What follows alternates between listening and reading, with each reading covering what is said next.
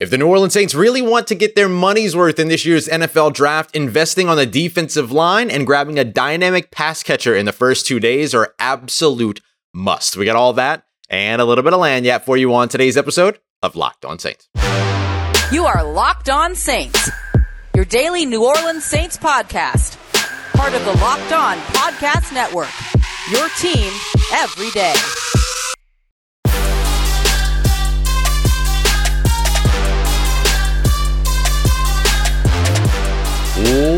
What is good, Who Dat Nation and Who Dat family? Welcome into another episode of Locked On Saints, your daily podcast covering your favorite team, the New Orleans Saints, part of Locked On Podcast Network, your team every day. Thanks so much as always. Make it Locked On Saints your first listen of the day every day. Don't forget, you can subscribe and follow for free on YouTube or wherever you get your podcasts so that you never miss the latest episodes. And I'm your host, Ross Jackson, at Ross Jackson Nola on Twitter, your New Orleans Saints expert credentialed member of the media over at Locked On NFL every Tuesday and here with you every single Monday through Friday on Locked On Saints. And on today's episode, it is Mock Draft Mondays. We're doing a seven round mock draft. We're going to take it step by step Day one, day two, we're going to take a look at the way for the New Orleans Saints to continue to add weapons in day three and some seventh round sleepers that could have an immediate impact or at least have an impact down the road. But I want to get started off with the way that the New Orleans Saints can kick off this NFL draft here in April, later on this month,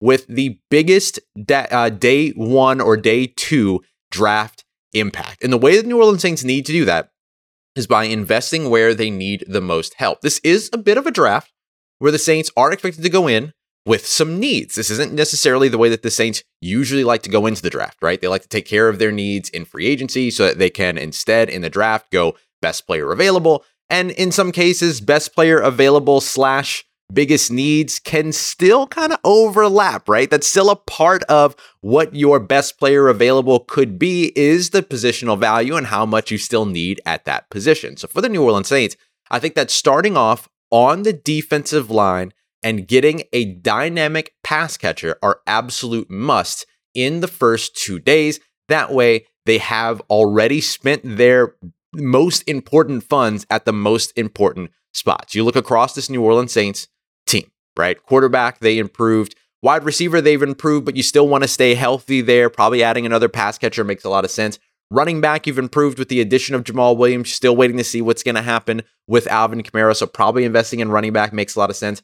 Offensive line, you need depth. Defensive line, you need depth. Tight end, you're probably looking for a young tight end to start to develop uh, over the course of the next couple of years and to partner up with Juwan Johnson this year. Cornerback, defensive back, they seem pretty set. The Saints have really, really invested there a ton. So that feels like they're pretty set. But finding another linebacker and adding depth there could be a good move for New Orleans as well. But so it's clear that the two biggest needs that they still have are defensive line, particularly on the interior, but adding an edge rusher makes a lot of sense as well. And then, of course, adding a dynamic pass catcher too. So let's get to the draft. Apologize for those of you that are watching on YouTube for kind of the weird video and everything like that. Had to kind of quickly get things together because I got held over in Atlanta overnight. Uh, so fingers crossed that I, I make it out and they don't find out that I cover the Saints because I might not make it home. But other than that, everything should be fine. So we're starting off here at pick 29 here in round one. Uh, we're going with Michigan defensive tackle Mazi Smith. Now I usually bounce between Mazi Smith and Calijah Kancey, the dynamic but undersized defensive tackle out of Pittsburgh. In this simulation that I ran over at Mock Draft Database, Calijah Kancey wasn't available. He wasn't an option. So I had a lot of defensive linemen that I could pick from. I could have gone with and maybe gone a little bit early, but taken uh, Adetomiwa Adebawore out of Northwestern if I wanted to do that. I could have gone with the Kansas State edge rusher as well, but for me, defensive interior is still such a huge need and still a part that the New Orleans Saints need to continue to build. I love the additions of Khalen Saunders and Nathan Shepherd and bringing back Malcolm Roach. You've become a better pass rushing team while still holding strong with your run stopping identity with the new additions of Saunders as well as Shepherd. But you're not done there yet. I mean, you've got four of these guys on the roster, and three of them have never taken a regular sneeze and snap for you, right? If you're adding in Prince Emili to that e- eh, equation. So you want to go and find another guy. Maybe you find another one in free agency. I still think Los Angeles Rams former defensive tackle A'Shawn Robinson would be an excellent and cost effective move but that might have to be a post draft thing. Mazi Smith, adding him, you get somebody that's disruptive as a pass rusher and that is an absolute run plugger as well. Great run stopper. So there's a lot of different ways that the New Orleans Saints can improve that defensive line still in the remainder of this offseason. And of course, the first round of the NFL draft is a big spot where you can watch. Just to give you another alternative of a player that I almost selected here, it was O'Cyrus Torrence, the offensive guard out of Florida. Almost went there, but decided to focus on defensive interior right off the top because the defensive interior class is deep, but the deeper you get down the draft board, the more you start to lean into run stopping as uh, in in sort of in lieu of pass rushing uh, availability and pass rushing ability. So I wanted to go early, and then I might revisit this for another run stuffer later on down uh, down the board. Round two, pick forty. I went with Georgia tight end Darnell Washington. Now, if you do, if you look at Darnell Washington as a you know box box score scouting approach, you're not going to see a lot of production. Didn't have a lot of targets, didn't have a ton of receptions, didn't have a ton of receiving yards. But he was also vastly underutilized in that offense. Stetson Bennett and uh, you know, the the offense that was put together over in Georgia was very much a perimeter passing offense. They wanted to go to their wide receivers over on the outside. They wanted to lean in on their running backs and the run game. So Darnell Washington spent a lot of his time in Georgia blocking for guys like Kenny McIntosh out of the backfield. Not a bad thing, by the way, because maybe that makes the adjustment to the NFL a little bit easier. Tight end tends to be one of the hardest, if not the hardest position to transition to from college to the NFL because you have to learn protections. You have to learn a whole new way of playing your position. Maybe he comes in a little bit more pro ready because of the offense, but six foot seven, 200, you know, 230 plus, 260 plus pounds, ran a 464 40. So he's got speed. He's big. He can go out there and be a dynamic pass catcher, a big time threat up the seam, as well as somebody you can continue to develop into a blocker, just like you did so successfully with Juwan Johnson. Now you get to pair Washington and Johnson together while Trautman kind of just floats and feels uh, his way out in terms of where he's able to go. And then, of course, don't forget that Taysom Hill would continue to get some of those tight end snaps as well. So I love adding the big pass catching target that can go out there and make a difference for you as a pass catcher, hopefully in his rookie year, but he doesn't have to be asked to be a 500, 600 yard reception guy. He can go out there and be a two, 300 reception yard guy, or yeah, reception yards guy with three or four touchdowns. And those three or four touchdowns might come in ways that improve your red zone efficiency, your ability to end drives. That's where I look at Darnell Washington as sort of having maybe a, a spot starting or spot um, deployment type of role in his rookie season.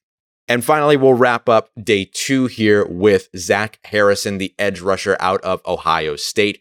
Fantastic size, uh, six foot four, six foot five, 280, 270 pounds. Um, doesn't have a ton of production in terms of his time in college, was a little bit of a college underachiever.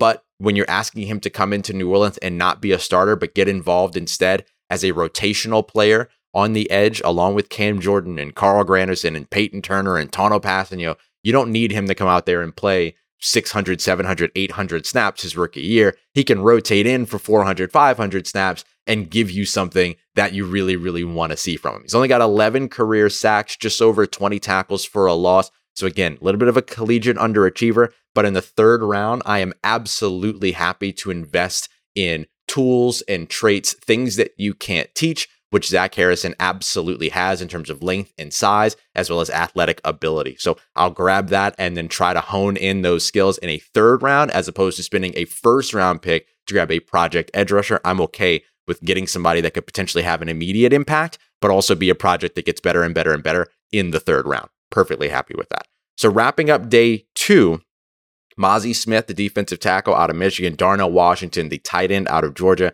and Zach Harrison, the edge rusher out of Ohio State. That gives us a really, really strong start and a really, really early sort of better return on investment for the uh, first part of the draft. Next, we're going to get to our round four selection as well as our two round five selections to show you how the Saints can continue to add weapons in the third day early on. We got that coming up for you as we continue on uh, with today's episode of Locked On Saints, part of Locked On Podcast Network, your team every day. And today's episode of Locked On Saints brought to you by our friends over at Ultimate Pro Football GM. If you ever wanted to be a football uh, GM or manage your own football franchise, well, this is the mobile game for you. Entirely offline and entirely free to play. No timeouts, no having to wait for stuff after you do it to play your next game or anything like that. You can go at your own pace. You can go through 20 seasons in a day. You can go through one season in a day if you want to. I absolutely love this game. It is fantastic for traveling because of that offline ability to where you could play it on the plane, you could play it on the subway if you're, you know, a subway traveler, all these other things. It is super, super dope. And especially right now with free agency kind of ending in the NFL and the draft starting up, you can be going into your draft as well, getting ready on the same calendar as the NFL over at Ultimate Pro Football G M. And locked on Saints listeners are going to get a 100% free boost to your franchise by using the promo code locked on in all caps and all one word in the game store. That's locked on in all caps in the game store. Make sure you check it out today to download the game. Just visit ultimate-gm.com uh, so you can look it up in the app stores as well. Ultimate Pro Football GM. Start your dynasty today. All right, family, continuing on with today's episode of Locked On Saints. This mock draft Monday continues on with how the New Orleans Saints can add weapons in their first round. And make sure you go on and check out Locked On NFL Draft for more Saints mock draft uh, content as well. Uh, uh, Damian Parson over at Locked On NFL Draft has the Saints taking Bijan Robinson, the running back out of Texas, at 29, discussing all that over on Locked On NFL Draft, as well as uh, his mock draft over at TDN. All right, let's get started here with day three um, and how the New Orleans Saints can add some weapons early on in day three. Thanks again for making Locked On Saints your first listen of the day every day here on the Locked On Podcast Network. So at pick 115, I didn't go for the weapon yet. I went ahead and, and, and, and invested in a spot that I've actually never invested in when it comes to a mock draft uh, on the show. And so I went with offensive tackle Blake Freeland out of BYU. Now, some might say, Ross, why are you going offensive tackle? They just took a tackle last year in the first round in Trevor Penning. You have Ryan Ramczyk over on the right side. But just kind of hearing Dennis Allen speak a little bit about Trevor Penning and saying, okay, we, you know, we bookending his season with the two foot injuries, like a lot of what he has to offer, but can he stay healthy? And the you know sky's the limit for him if he can stay healthy. There sure are a lot of caveats around Trevor Penning's health right now, so I want to be ready for that. But I don't want to lose sight of Ryan Ramczyk's health either. The guy for the past two seasons has been limited pretty much every Wednesday at practice. He's been he's missed games over the course of the past couple of years with a variety of different injuries, including knee injuries, back issues, things like that. And so with all of that, I just kind of want to be ready at tackle. I've got James Hurst for another year, but what do I have after that, right? Do, do I have somebody that I can develop within my system? And I like Blake Freeland. He did some incredible things in terms of, you know, his timing and everything like that. Uh, you know, 37 inch broad jump, a 4.98 uh, 40 yard dash that was standing at six foot seven, six foot eight, and over 300 pounds. The guy is absolutely outstanding. An insane short shuttle, an insane three cone. So you know that he can move. He's very, uh, you know, mobile. Can get out there and sort of run what it is that the Saints like to run and get their offensive lineman to the second level. And if you've got a guy like Blake Freeland who can do that on the right side long term, and then a guy like Trevor Penning who could do that on the left side long term, and you just continue to groom and get Blake ready just in case Ryan Ramczyk goes out, you're in a really solid spot there. And then maybe it gives you the flexibility to challenge at guard a little bit with some other players. Maybe James Hurst is finally able to do that so that he becomes a bona fide starter within the Saints offensive line as opposed to sort of this rotational piece. And so when you look at the prototypical size, the length that Blake Freeland has, how well he moves in the run game, how uh, smart he is in terms of identifying protections, things like that. And then also just his fantastic violence, right? He's just really, really violent, got good hands, all of that. And he makes a ton of really, really good choices. He is a starter for you that you're drafting in round four. So I know it's not the sexiest pick right away, but continuing to build that offensive line should maybe be a little bit more of an emphasis than the way that we're treating it as media members so far for the New Orleans Saints. I feel like not enough of us are talking about what the offensive line needs. And depth, at least, is a big part of what that offensive line needs outside of what most of this team needs, which is health. Uh, up next here, as we get into our two picks in round five, pick 146, wide receiver out of West Virginia, Bryce Ford Wheaton. Size, speed, uh, leaping ability, good hands, good contested catch ability, all of that. This is one of those guys that you're able to grab in the fifth round and allow him to be behind. I mean, at, at most, he's your fifth wide receiver, right? Because you've got Michael Thomas, Chris Olave, Rashid Shaheed. You've added Bryan Edwards up at the top. Maybe Tre'Quan Smith is in that conversation, depending upon how the offseason goes for him. Uh, Keith Kirkwood is on the roster, as well as Kirk Merritt. And then that kind of rounds out your wide receivers with the addition of Kawaan Baker on a, I believe he's on a reserve futures deal, but either way, he's on the roster. And then you have a guy like Bryce Ford Wheaton out of West Virginia who you can add to the mix. Who again, size, you know, six three, six four, uh, he's he, over 200 pounds and he's putting up really, really good numbers in terms of his athletic scoring and everything as well. So you have the size, the speed, you've got it all when it comes to Bryce Ford Wheaton. Just want to see if he can translate to the NFL. But with a position like wide receiver, not necessarily one that you have to run early for, you can go a little bit later, much like running back, which we're going to do here in just a second, and get somebody that becomes a qualified or, or, or a quality rather player for you pretty quickly, relatively quickly. Doesn't have to have a rookie season impact, but could be one of those, you know, Z flanker guys or potentially X receiver guys in in certain setups, certain you know personnel, certain play calls to where he's able to go out there and get you uh, those extra yards and a little bit of yards after catch as well. If you want to talk about yards after catch, talk about some yards after catch out of the backfield. There's a, a very popular running back selection for the New Orleans Saints, whether it be in the first or second round, in Alabama's Jahmyr Gibbs.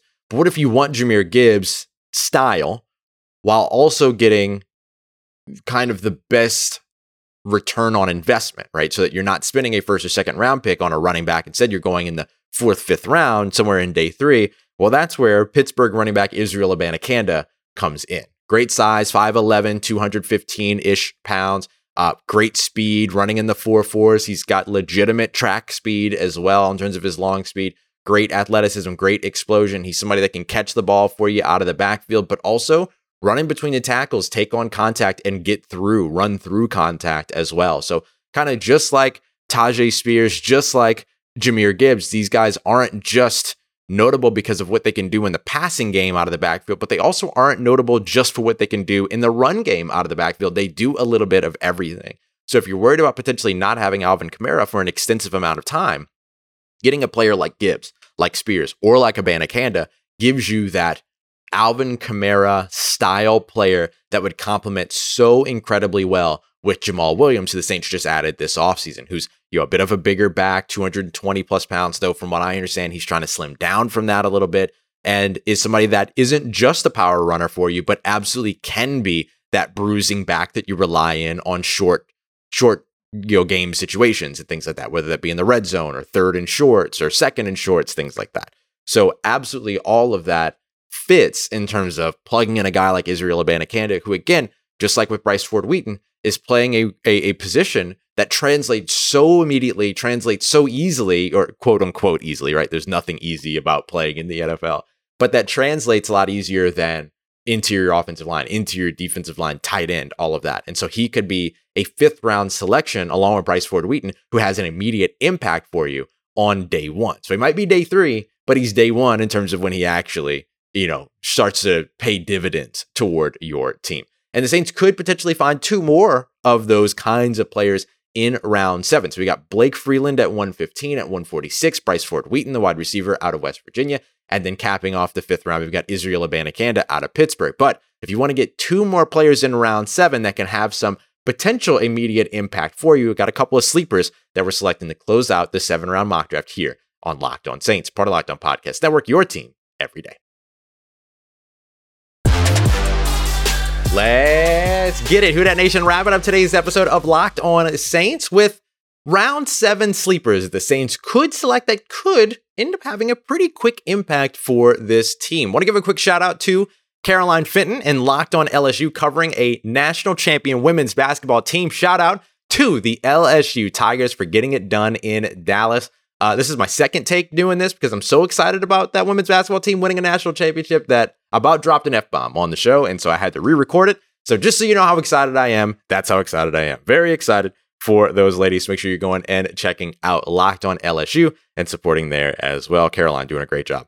Round seven, Saints have two selections, 227 and then 30 picks later at 257. Now, Usually at this point, you're looking for special teams players. You're looking for players that you aren't necessarily developing many expectations to come in and have a year one impact on your team. You're going for development. You're going for traits. You're going for athletic profile. This is where the RAS scores, you know, become so important for not the New Orleans Saints, but people who are covering the New Orleans Saints draft. I kind of went away from that just to kind of look at players that could potentially serve roles that the Saints, you know, could need. And two spots where the Saints said that they wanted to add depth still this offseason are a linebacker and defensive line. And so when I get into the seventh round, I want to grab the most athletic linebacker that I could find, and I want to grab a versatile but also um, undervalued defensive in, interior defensive lineman. And when I say versatile, I mean somebody that can play not from inside out, but that can play the different defensive tackle techniques. They can line up as a nose guard, they can or as a nose tackle, they can go to one tech, which is that gap right in between the center and guard. They can bounce out to three tech to get over the guard's outside shoulder, all of those things, and become more of a pass rusher, be more of a run stopper, all of that. So I found those two guys. And I know I did not go with Ben Van Sumeren uh, out of Michigan State because I know people are tired of hearing about him. I've, I've drafted him a bunch, uh, but I still think he'd be a great fit for New Orleans. But the, the player that I went with at 227 is linebacker out of Jackson State, Aubrey Miller Jr. You want somebody that can cover? Okay. You want somebody that can blitz the passer? Okay. You want somebody that can put his head down in the run game and make good decisions and make solid tackles? Okay. Aubrey Miller can be that guy for you, but also immediate special teamer. Immediate special teams ace. Don't forget what you lost in Kaden Elliss as a special teamer. Don't forget what the Saints no longer have on special teams now that Kaden Elliss is in Atlanta. I know a lot of us have been kind of hyping the idea that, oh, well, what the Saints really lost was this, you know, pass rusher from the second level. That's this versatile piece that also improved in coverage. And, you know, it's really the potential, the ceiling of Kaden Elliss on defense that they lost. All of that is true. But don't get it twisted. His biggest role in New Orleans up until Pete Werner was injured, New Orleans Saints starting linebacker next to Demario Davis, was as a special teamer and a very, very good one. And that's not me diminishing Kaden Elliss. Y'all already know how Kaden and I are. He's been on the show before. What I'm saying though is that you lost more than just potential on the defensive side. You lost proven ability on special teams. That's what I'm saying. And so you get a guy like Aubrey Miller Jr. who can wreak havoc for you if you know if you allow him to kind of get set loose. If you don't do what you know happened to Zack Baun, where you bring him in and then ask him to do something completely different than the thing that he specialized in in college, if you let him cut loose, you let him be that guy with his hair on fire, and you let him be a core special teamer for you, you've got immediate impact. Even though it's not on defense, you still have immediate impact where you need that. And you get what it is that Dennis Allen and the New Orleans Saints have said this offseason very clearly that they want to add, which is linebacker depth. So I love Aubrey Miller in the seventh round. And then at 257 to wrap up this draft, I went with defensive tackle out of West Virginia, Dante Stills. Now, Dante Stills is one of those defensive tackles that's, I don't want to say had a fall off, but we certainly had a different expectation for him a few years ago. Um, he was one of those guys that we thought was going to be, you know, one of the better defensive tackles in this year's class, all of that by the time that he was ready to come out. But some things kind of got in the way of all that. Really, really quick, really, really good gap penetration. Um, move side to side really, really well, which is important in the run game when you're trying to scrape up laterally up the line of scrimmage to make plays. Uh, and then, of course, really, really strong tackler as well. I think he had 53 tackles for a loss in his career at West Virginia. Uh, he is a little bit undersized, coming in at uh, six foot. Uh, six foot three is actually fine, but he comes in at 286. But at six foot three, he can add weight. And we've seen the Saints do this successfully. Marcus Davenport did it successfully. Carl Granderson did it successfully. We've seen these guys come into New Orleans and be able to effectively and constructively put on weight so you're not losing that sort of functional quickness and things like that. Um, one other place where you kind of want a little bit more from a guy that's six foot three, 280 plus pounds is, uh, you know, functional strength. 20 bench reps, not excellent, not bad, but you want to see a little bit more than that. But 485 speed at his size is really, really tempting for sure. So he's got the quickness. He's got uh, a ton of experience at West Virginia. He's got some really, really solid, uh, you know, production over the course of his career. Again, those 53 career tackles for a loss, those are huge. Uh, but you know, you're looking for him to come in and be a rotational guy, along with Saunders, along with Shepherd, along with Malcolm Roach, and then of course we drafted to start this all off, Mazi Smith, who has a little bit more of the run stopping ability, a little bit more of the pass rushing ability than Dante Stills, but Stills has so much potential in both sides of those games. You're totally fine taking a guy like this in the seventh round and working to develop him up a little bit, train him up a little bit, and then get him ready for your system, for your scheme as a rotational player, and making the 53 man roster. Like he would have a real shot at doing that to where you could walk into 2023 with a defensive line group of um, you know, Khalen Saunders, Nathan Shepherd, Malcolm Roach, Mazi Smith, and perhaps Dante Stills. And if not Dante Stills, and he goes to your practice squad and you have quality depth there at the position that you can elevate on game days, move around in terms of standard elevations, things like that.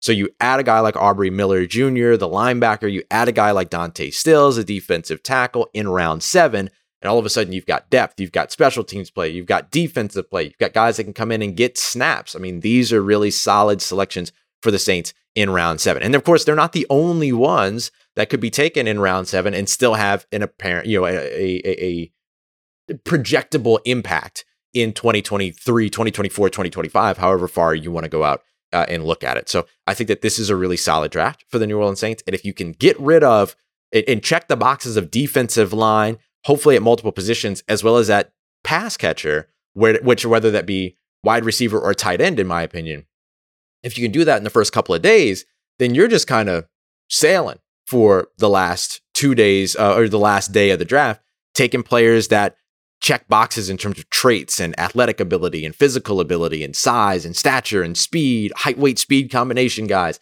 and special teams and depth, all of that. Like you're in a really good place throughout the rest of the draft if you're able to get that done. The one thing that I might change about my approach in this draft was taking an offensive tackle instead of an offensive guard. I probably should have gone with an offensive guard uh, instead of Blake Freeland, but it was really, really hard to pass him up based on the incredible performances that he's had. And I think that drafting him and getting more depth at tackle allows you to do something different with James Hurst. So it kind of is two birds, one stone kind of situation. You get the offensive tackle depth, and then you're able to kind of refocus James Hurst as interior offensive lineman depth and allow him to focus on a specific position. So I do think it kind of helps even taking a tackle at the right spot. But a guy like Jaxson Kirkland out of Washington would have been an immediate, you know, impact player or, or immediate impact player as a depth piece at offensive guard. So either way, you get both of those positions kind of more shored up. All right, coming up in tomorrow's episode here on Locked On Saints, as I appreciate you for always making Locked On Saints your first listen of the day every day.